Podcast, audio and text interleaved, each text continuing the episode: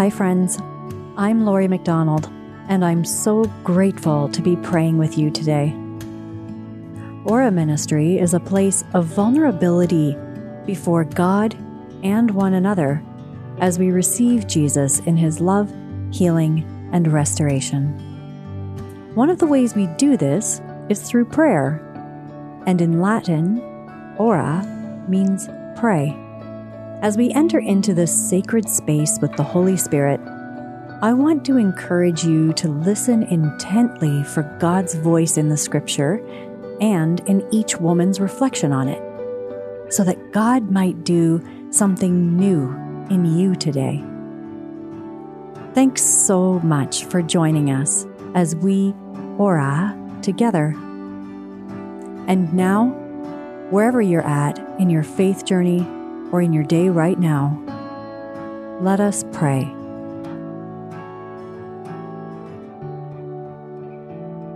John 21 1 to 19. Jesus showed himself again to the disciples by the Sea of Tiberias. And he showed himself in this way. Gathered there together were Simon Peter, Thomas, called the twin, Nathanael of Cana in Galilee, the sons of Zebedee, and two others of his disciples. Simon Peter said to them, I am going fishing. They said to him, We will go with you. They went out and got into the boat, but that night they caught nothing. Just after daybreak, Jesus stood on the beach, but the disciples did not know that it was Jesus. Jesus said to them, Children, you have no fish, have you? They answered him, No. He said to them, Cast the net to the right side of the boat, and you will find some. So they cast it, and now they were not able to haul it in because there were so many fish. That disciple whom Jesus loved, said to Peter, It is the Lord. When Simon Peter heard that it was the Lord, he put on some clothes, for he was naked, and jumped into the sea. But the other disciples came in the boat, dragging the net full of fish, for they were not far from the land, only about ninety meters off. When they had gone ashore, they saw a charcoal fire there, with fish on it and bread. Jesus said to them, Bring some of the fish that you have just caught. So Simon Peter went aboard and hauled the net ashore, full of large fish, a hundred fifty three of them. And though there were so many, the net was not torn. Jesus said to them, Come and have breakfast. Now, none of the disciples dared to ask him, Who are you? Because they knew it was the Lord. Jesus came and took the bread and gave it to them, and did the same with the fish. This was now the third time that Jesus appeared to the disciples after he was raised from the dead. When they had finished breakfast, Jesus said to Simon Peter, Simon, son of John, do you love me more than these? He said to him, Yes, Lord, you know that I love you. Jesus said to him, Feed my lambs. A second time he said to him, Simon, son of John, do you love me?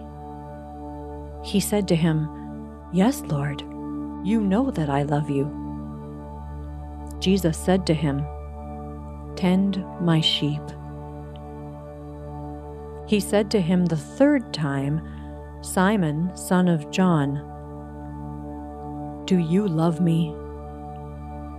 Peter felt hurt because he said to him the third time, Do you love me?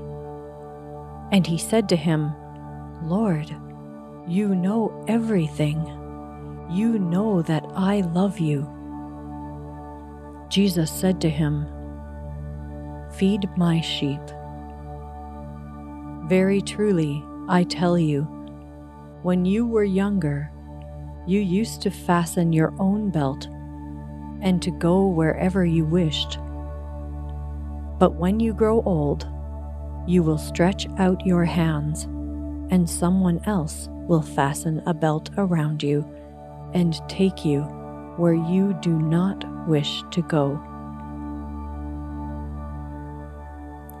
He said this to indicate the kind of death by which he would glorify God. After this, he said to him, Follow me.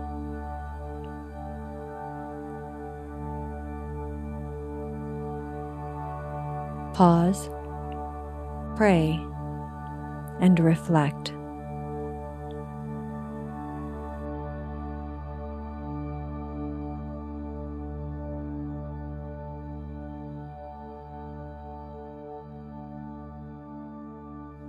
Leading with Grace. Jesus is asking you, Will you follow him? I have so much empathy for Peter I feel like him in so many ways, but also so different from him. We are alike in that I can be passionate, headstrong, unsure of myself, and have many feelings of unworthiness. However, it can also be easy to look at him and think, he is a lot more of a leader than I am. This reflection led me to ponder this concept of leadership, what it really means to be a leader, and how Jesus is calling us to act it out in our lives today. I don't think the dynamics of a leader have to be shown in the boldness we're used to hearing about. The leadership we show as disciples can be in smaller ways, or ways that are less conventional than how we might think of a traditional leader. Often, the feminine qualities of leadership are under acknowledged. Forming slow relationships with people in a way where they feel loved, cared for, and allowing opportunities to challenge each other without fear of judgment are powerful ways to lead. When Jesus calls his disciples to lead others, he is asking them to share the message of who he is and the message that he has been sent to be their Savior. In my own life, I've come to realize that the surest way to acquaint people with Jesus and follow his call is to remember not to be forceful with the message that Jesus entrusted to his disciples. We must cradle it and attend to it with grace. Handling the call with grace requires an opening of the heart, and sometimes opening our hearts is the bravest act of all. God bless you all in this joyous season of Easter.